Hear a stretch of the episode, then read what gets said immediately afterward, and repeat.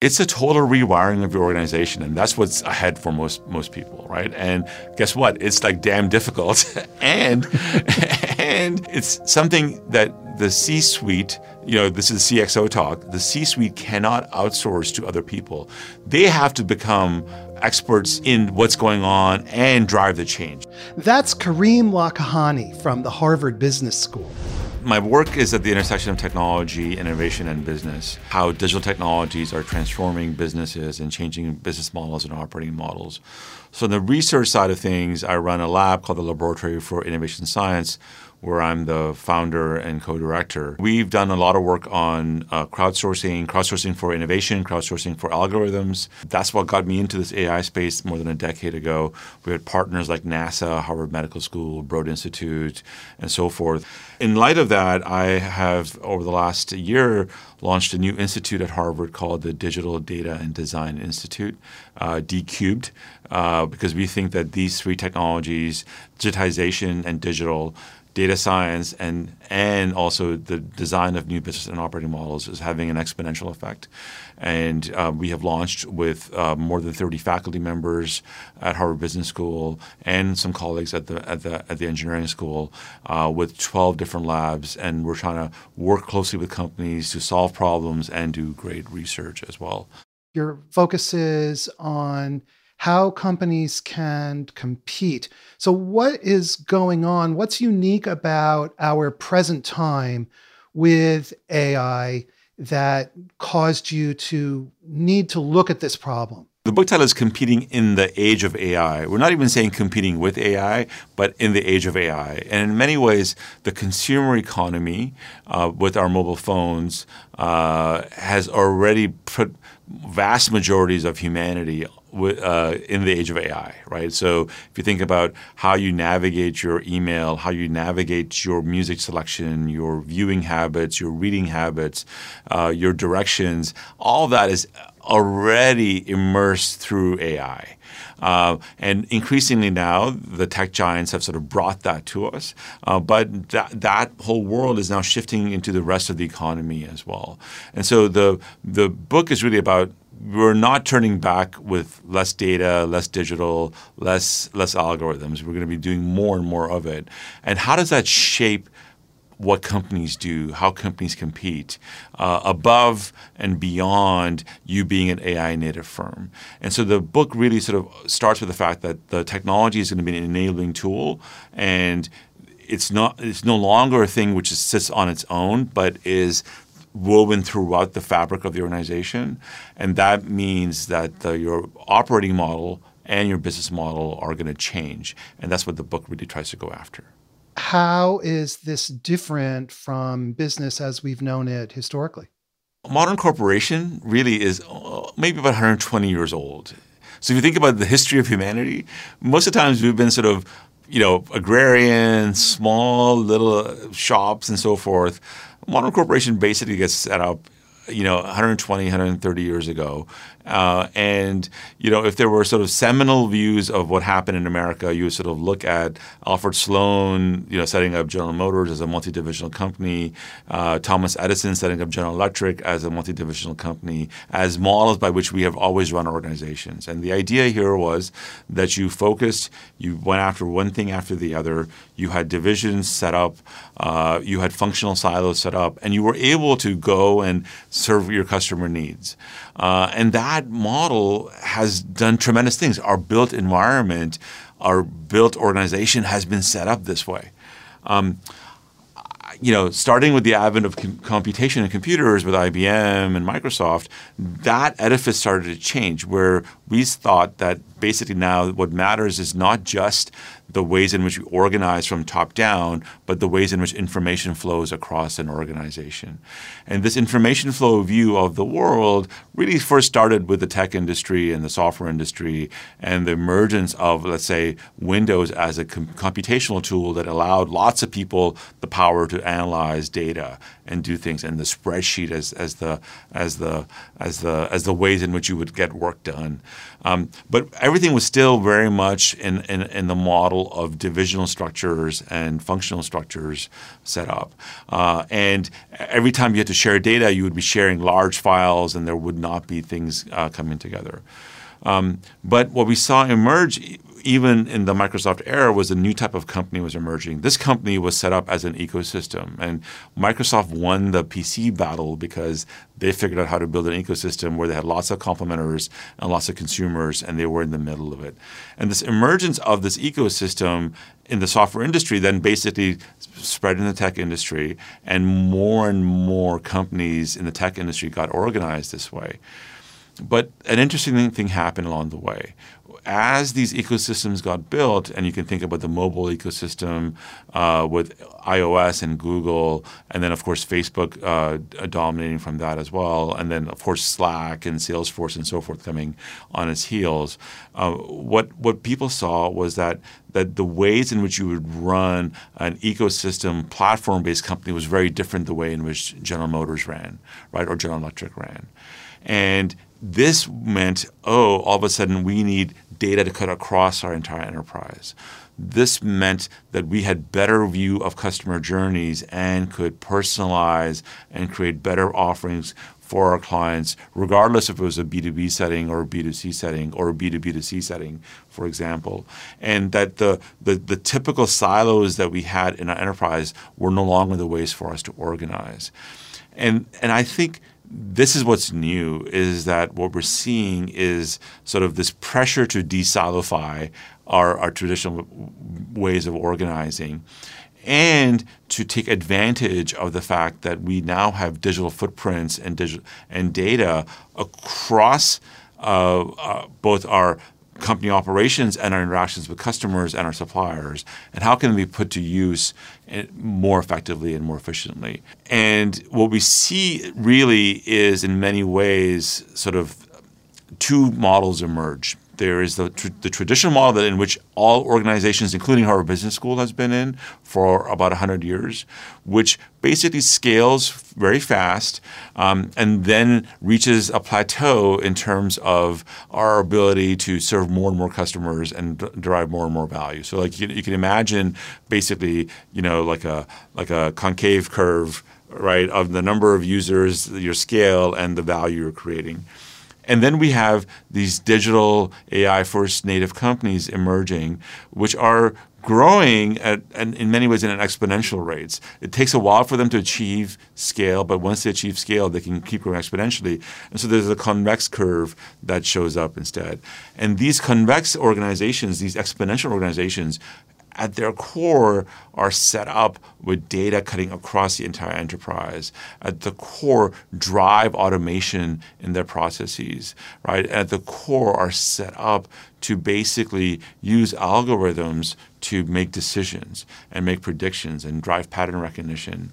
Uh, and and that shift is we think is is fu- fundamental. That that this we sort of worked our way into it through these tech giants, but increasingly more and more industries are facing that as well. So, in essence, what you're saying is the rise of ecosystems and then the rise of data becomes the underlying driver that forces organizations to change in some pretty fundamental ways. Hundred percent, and of course we'd, we'd add in cloud computing, right? Like, uh, and then the advances in algorithms, right? In the last twenty years, cloud in many ways sort of made technology uh, a variable cost instead of a fixed cost. And you could then drive massive economies of scale at the cloud company provider to then be able to take advantage of what you needed. And so all that have been so these trends going in lockstep. And but that has meant that the way in which you run a company and the way in which you organize production operations, right, are are fundamentally different in the ways you might have done things before subscribe to our YouTube channel and hit the subscribe button at the top of our website so we can send you our newsletter and you can stay up to date on these amazing live shows. So now overlay algorithms and AI on top of this ecosystem and data centric model for how we must exist as organizations. Overlay overlay the AI aspect on top. It's no surprise that the leaders in AI actually, you know, of, of course, universities were the, at the source of some of the breakthroughs in, in, neural nets and so forth. But the adopters and the drivers of the change in AI have come from industry, right?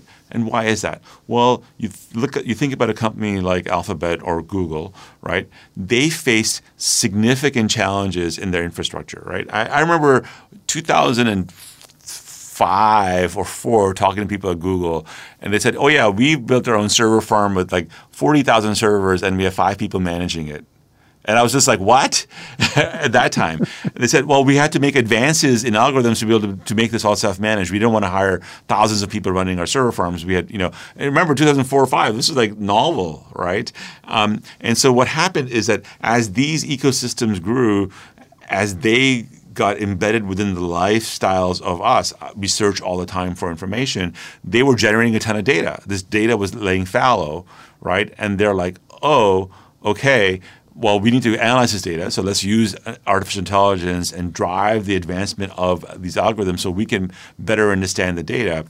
But then they were set up in a very different way. If you sort of think about it, there's no auctioneer at the back end of Google running auctions. It's all machine driven right? The the the, hum, the human element is acquire the customer, acquire the customer, then the algorithms take over, right? They work with you on your keywords, they work with you on your SEO optimization and the, and the auctions, and then every step in your Google journey is is mediated through algorithms. So they felt the need to advance the algorithms themselves as a way to drive their own usage and their own growth, and then those spill over into the rest of the economy. And so, to your question, what's interesting is that the bottleneck in most traditional organizations are humans, right? Like, Mike, answer my damn email, please. I sent you the spreadsheet. Can you analyze this for me, or can you please FedEx me the hard drive so I can go look look at this this data, which is what happens in most organizations, right? Or su- stuck in some Slack conversation and so forth. In in many of these uh, sort of AI first organizations, the bottlenecks are not humans but algorithms and our capacity to actually analyze that, and that then opens up you know scaling opportunities that are quite quite significant. What should people in business then be doing? Okay, you're running an organization and you're surrounded by this change. What are, what are the implications of this for you? Let's be systematic about our analysis, right? Because I really think that the advantage is really technology folks now becoming business folks and also, by the way, HR folks, right, uh, become technology folks, and technology folks becoming HR folks in thinking about what this changes. So, first is, you know, in the book with Marco, Marco Iansiti and I, we talk about business models are changing, right? So, when we talk about business models, we say you need to you need to be clear about what a business model is. It's both the ways in which you create value, why do customers want to interact with you, and the ways in which you capture value, the ways in which your company makes money. Those need to be separate sets of analyses that you need to do.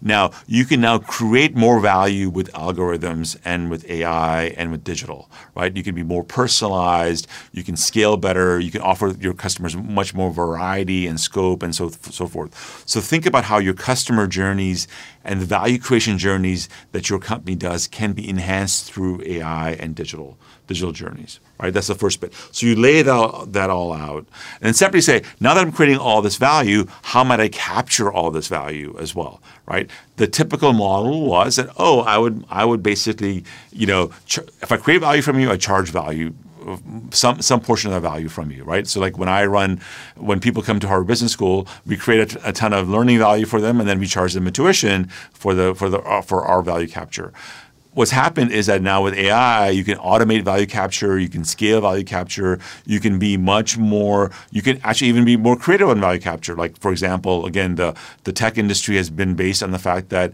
you know they create value for us as users and they capture value from advertisers, right? There's just many more ways to capture value. So, so thinking systematically about how algorithms and AI and digital can help you capture value is a separate conversation, and that opens up.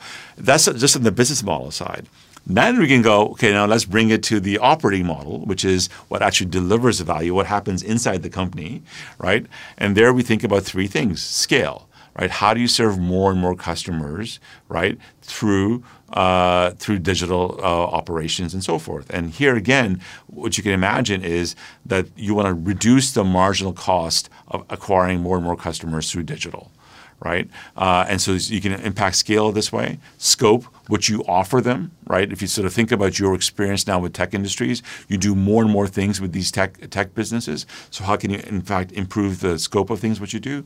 And then learning. How do you learn better? How do you innovate better as well through through machines and the data being infused throughout your your organization? So we see the the transformation task for business leaders is to systematically think about applying this technology your business model and your operating model which then completely begs the question how to do it because it's very easy to describe this, but the execution in practice is massively difficult because the implications, the, the, the tentacles extend through every part of the company. It's a total rewiring of your organization, and that's what's ahead for most most people, right? And guess what? It's like damn difficult, and and it's something that the C-suite, you know, this is CXO talk. The C-suite cannot outsource to other people. They have to become experts in what's going on and drive the change. And so I would say there are three things. One is the burden on our current leaders of organizations is to learn this new stuff and not be afraid of it right? This is a new body of, uh, uh, of knowledge that you need to acquire. Not so that you're going to become a data scientist or a machine learning engineer, right, or a cloud specialist. But you know, the joke I make with our at HBS is people come to HBS and we have a required curriculum for the MBA program in the first year, and we teach them accounting. If we made accounting an optional course, nobody would take it, or very few people would take it. And you know, my dean is a was the chair of the accounting unit, right? And so it's like, no offense to my dean, but accounting, you know, but we, but we make it required because we feel like this is an important. We feel we know that in order for you to run a modern business, you need to understand accounting. Our sense is now today, you know, in November 2022 that data science and algorithms is as essential as accounting for people in business to know. Here's why. Because we don't want you to become uh, an accountant when you come to HBS, right?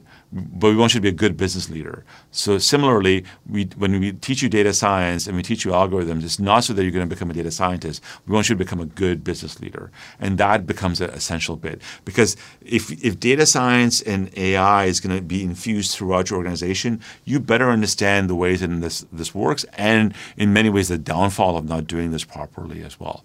So that's the first thing.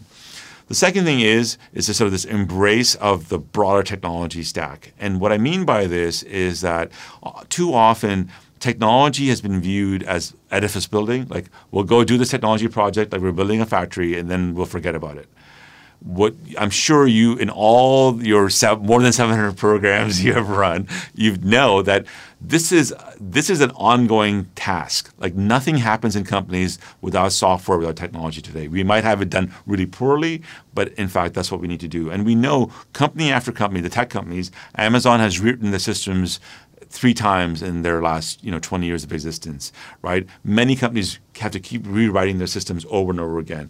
And so leaders need to say that the, the technology build is an ever-going thing and we can't sort of sort of sit have that be sort of outsourced and put away. We need to own it and think about it and be think about this as an ongoing set of investments we'd be making. The last bit, which I think is the most critical bit. So if you sort of think about the first two bits, the data science and the technology stack, I would say that's like 30%. The 70% is the the change management you need to do and the change in the organization you need to do. That is the hardest, hardest part. And what I tell technology executives that I encounter with here at Harvard Business School is that I'm like, I'm like, guess what? You better become an HR specialist as well. You better become a change management leader as well. You can't outsource this to anybody else. This is a change process that you need to embody and lead as much as other business leaders need to need to need to do this as well. And that for me is the seventy percent part of of, of, of what of, of what lies ahead. And I think too many people, too many boards, too many CXOs index on the 30% and not the 70%. And I've convinced the 70% is necessary but not sufficient. You have to do that stuff and you have to become good at it. But you, as a leader, now have to drive the organizational transformation as well with this. Well, of course, it's much easier to focus on buying technology. Let's buy a transform let's buy a digital transformation. You know, there's a great vendor and we pay our money and they just do it and it's and it's done. done. But it fails because it, it never took inside the company. right, exactly. So so as I have interviewed so many business leaders, without a doubt, the common theme is just as you've said, that the hard part about any kind of transformation, whether it's digital transformation or the kind of next evolution of digital transformation that you're describing, it's always the people. But we have a, a really interesting question from Twitter, and this is from Arsalan Khan.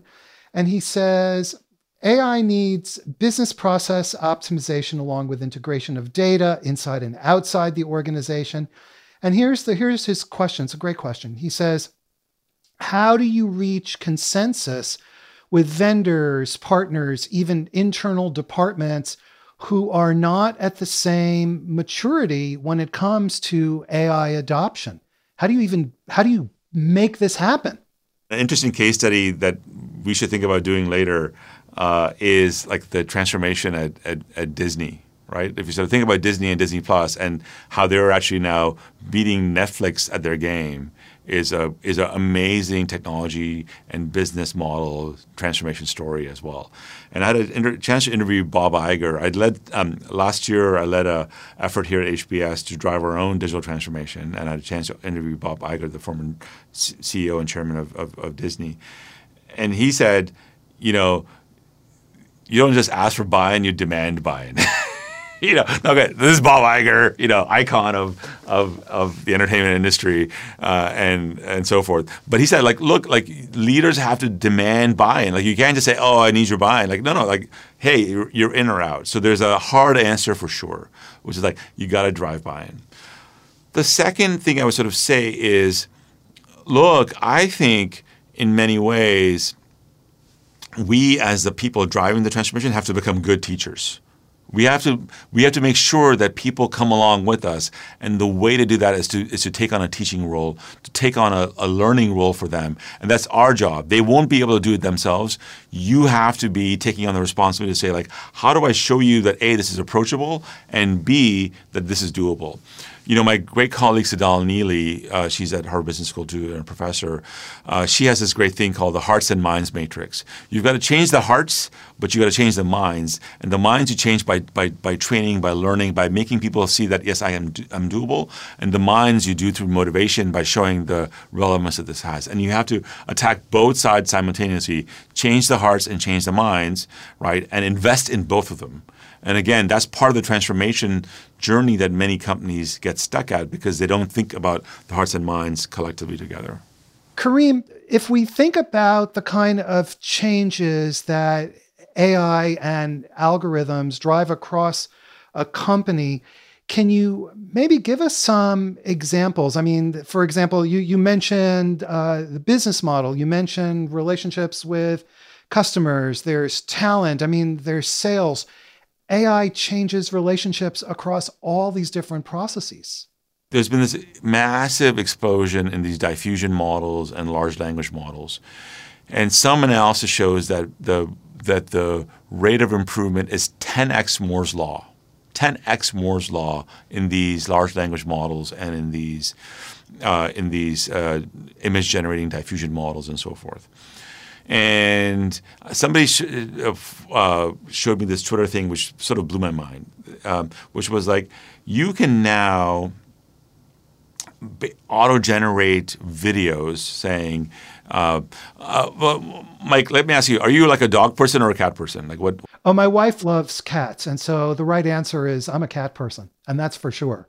And is there a particular breed of cat that that your wife likes that you that you have? Oh, we love all cats, and she. I hope you're listening, and we love all cats. All right, great. So now that we know this about you, right? We can custom create on the fly content for you and your wife that always has cats in our promotional videos, right?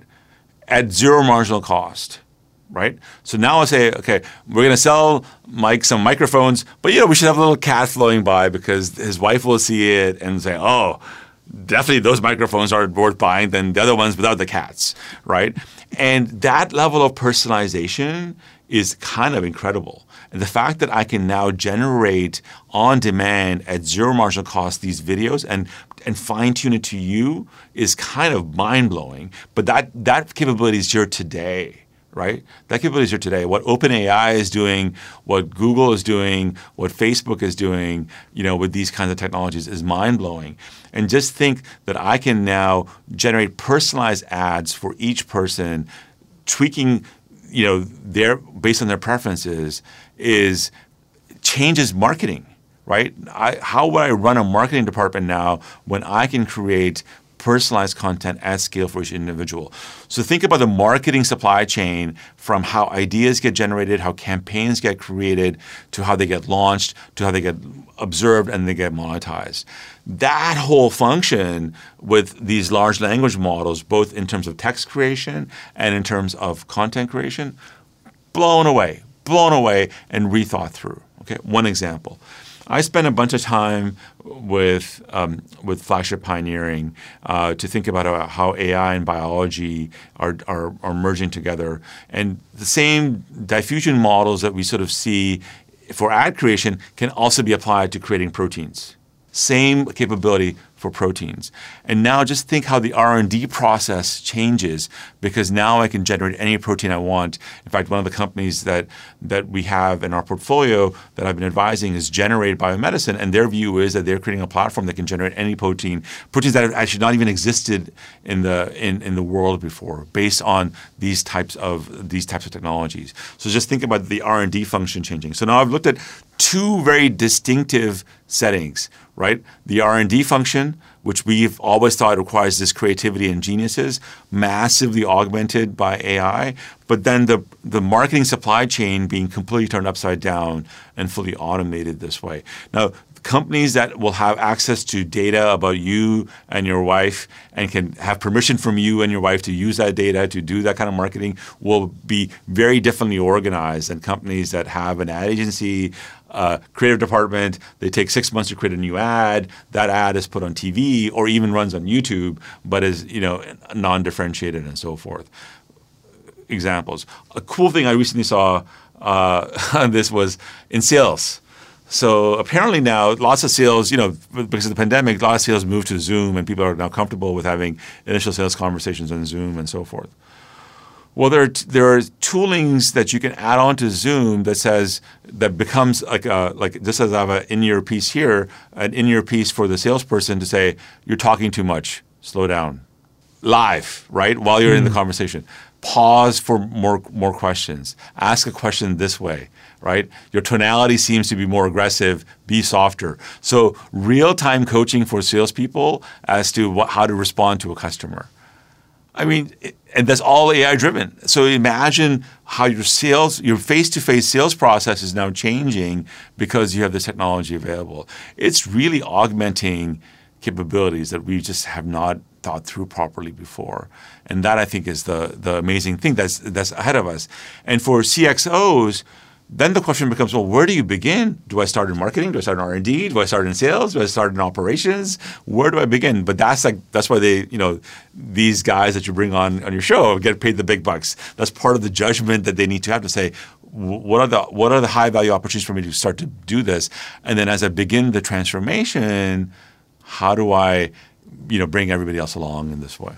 And of course, there are innumerable software companies now who are selling products, and each one promises that it will be easier than the next. Yes. And we all have incredible capabilities because of the data and blah blah blah. We've we've all heard these we've all heard these sales pitches endlessly. So Elizabeth Shaw is asks a question on Twitter that is directly related to this and she asks how can established companies become AI companies while they run their existing business because you don't want to go out of business while you're transforming your company. Thousand percent. That is Elizabeth has it right, which is that's the biggest challenge, which is we don't have the luxury to you know to to be a greenfield. We actually have to transform ourselves, and you know what we've sort of seen is uh, there's a there's a joint top down and bottom bottom up approach, right?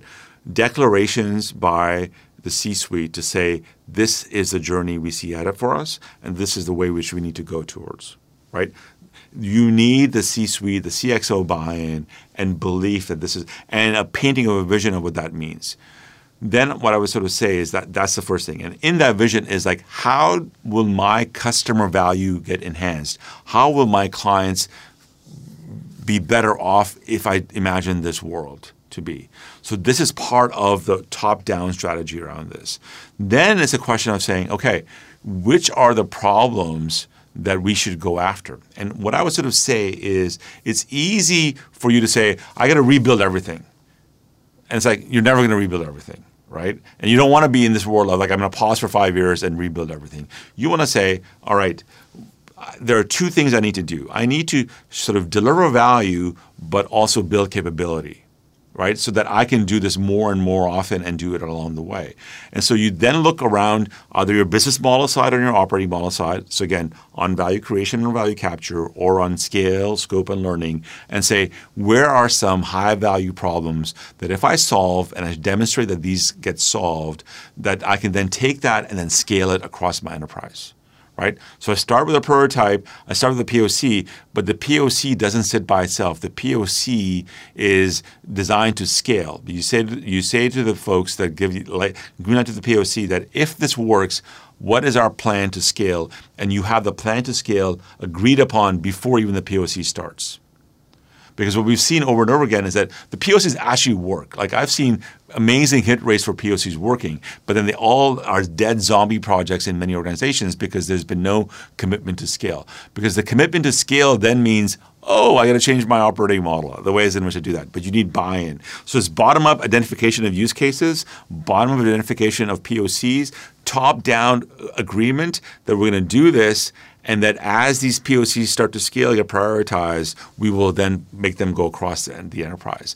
And the thing I learned from some colleagues at um, uh, that I've uh, you know I spent a bunch of time at Boston Consulting Group uh, before I became academic, and I've sort of reacquainted with them since I wrote the book.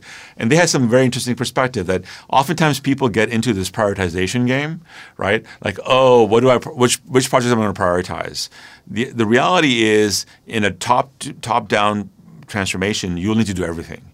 And so the question is one of sequencing. And the sequencing of the projects and the scaling actually has to be based, you know, very cleverly on your strategy right? Is a strategy to blow away your competition and be the low cost provider. Then the then the projects you would do for AI are very different than saying I'm going to be one in number one in customer satisfaction and new business model creation. That's a very different set of perspectives. So the use cases get identified at the bottoms up level. You need top level agreement.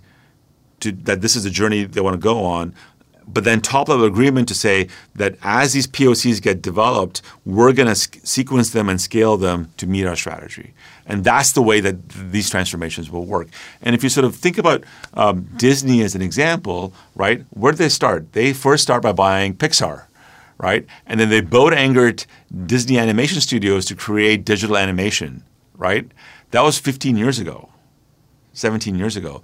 And then in that journey, they've gone step by step to build their own digital capabilities and start to build a platform where then Disney Plus launches just before the pandemic and can take advantage of people's home viewing, but then keep going that way by being able to actually beat out Netflix at their own game. And it's interesting, just as you were describing Disney on Twitter, Michelle Batt came in to say that to point out that Disney's success is also related to leadership pushing from the top down. This is Bob Iger well saying, you know, demand buy-in. it reminds me uh, reminds me of the great leader of our time, Elon Musk, going to Twitter and saying, "You will now work 24/7." And by the way, we're firing half of you today.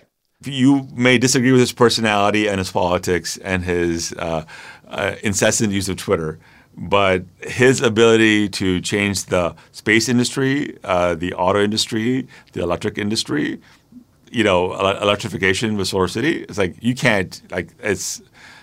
He's done things that we'd be lucky to do in one lifetime. He's done three of them already, and then we'll see what he does with Twitter. So I'm not a big fan of his management style, but guess what? One of the most important questions he asked at Twitter was, "How many people are writing code that ships, which is managing?" It's like, oh, I think the ratio was five to one. He goes, okay, that has to change, right? Because in the end, right, most of our companies are going to be embedding our processes in software and technology, right? That's the key thing that I think CXOs have to get their head around. That everything we do is going to be embedded through software, through technology, through through AI, and that's where you have to then have to make your resource allocation decisions and so forth. And the technology and the AI is going to augment our humans, not going to replace them. It's going to augment them, but the processes you have have to be very different.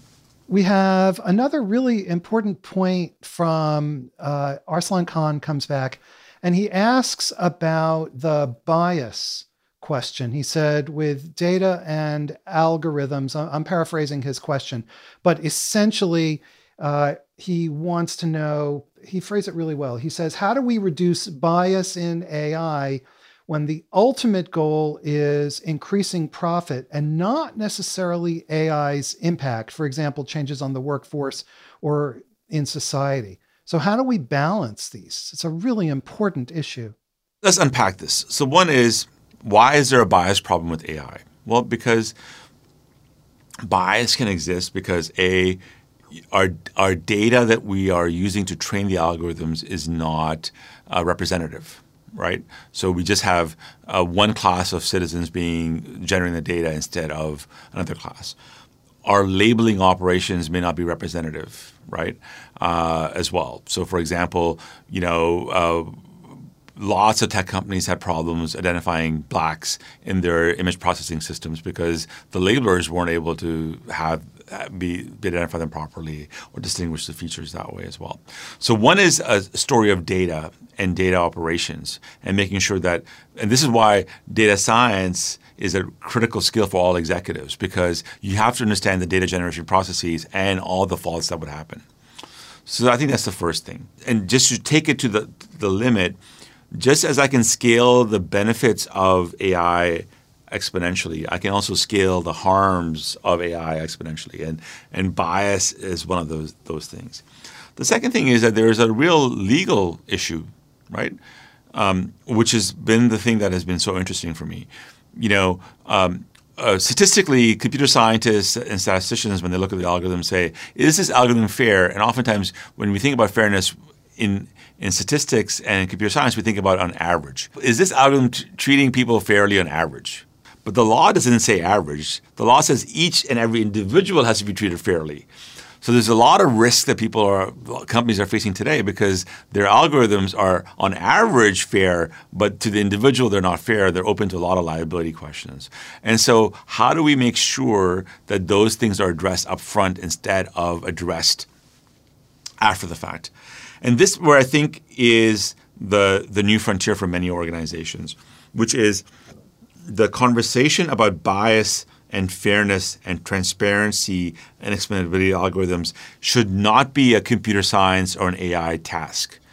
This is a cross functional task that resides with business, with technology, and with legal and policy. Okay? This has to be done collectively. And importantly, we can't do this ex post after the algorithms have launched.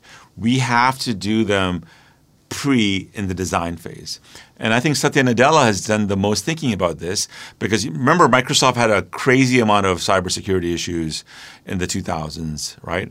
And what they had to do is like retrain their software developers to build quality software and security into the processes instead of doing it ex post.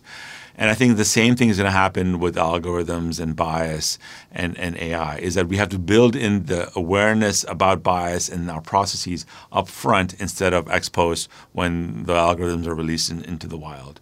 And the example I use is that when you go to Toyota as a manufacturing company, there's no quality department at Toyota, right? Why? Because they feel like if your processes aren't creating quality, then a quality department is never going to fix it. So they make quality the responsibility of all employees, and they've built processes to ensure quality is built into the systems instead of doing it at the end, right? And I think the same thing is going to happen around AI and bias as well.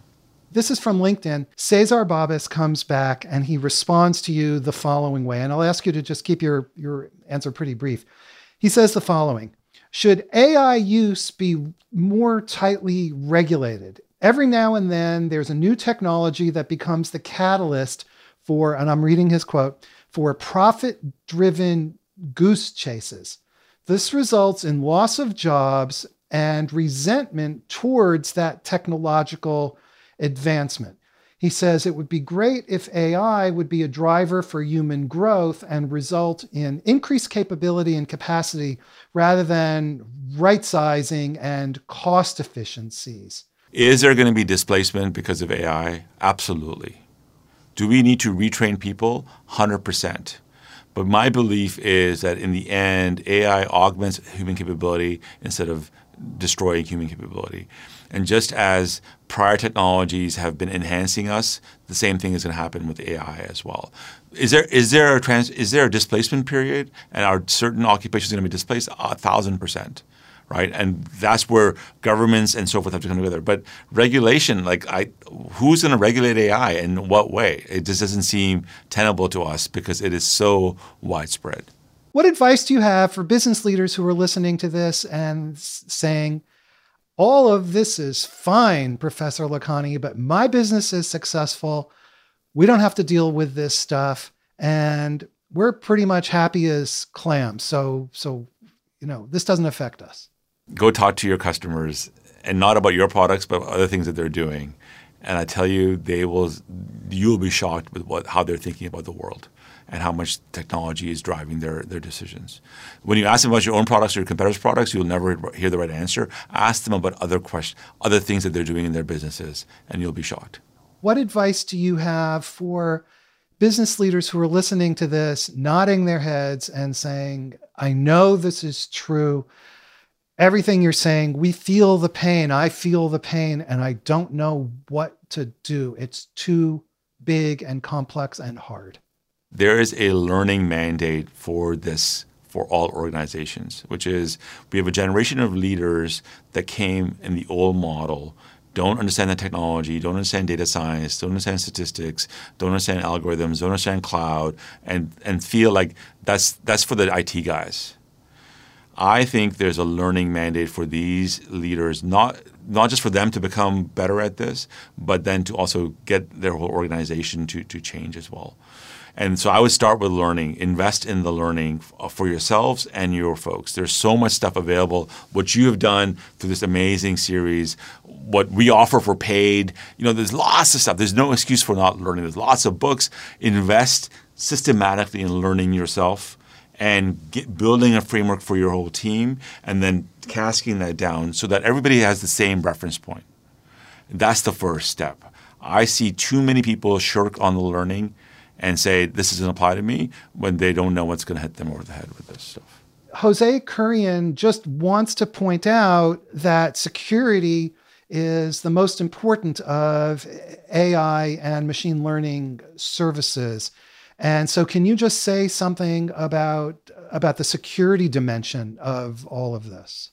Security overall, as we get into more digitally intensive organizations, which all of us are becoming, data security, information security is going to be key, key, key for all of us. Okay.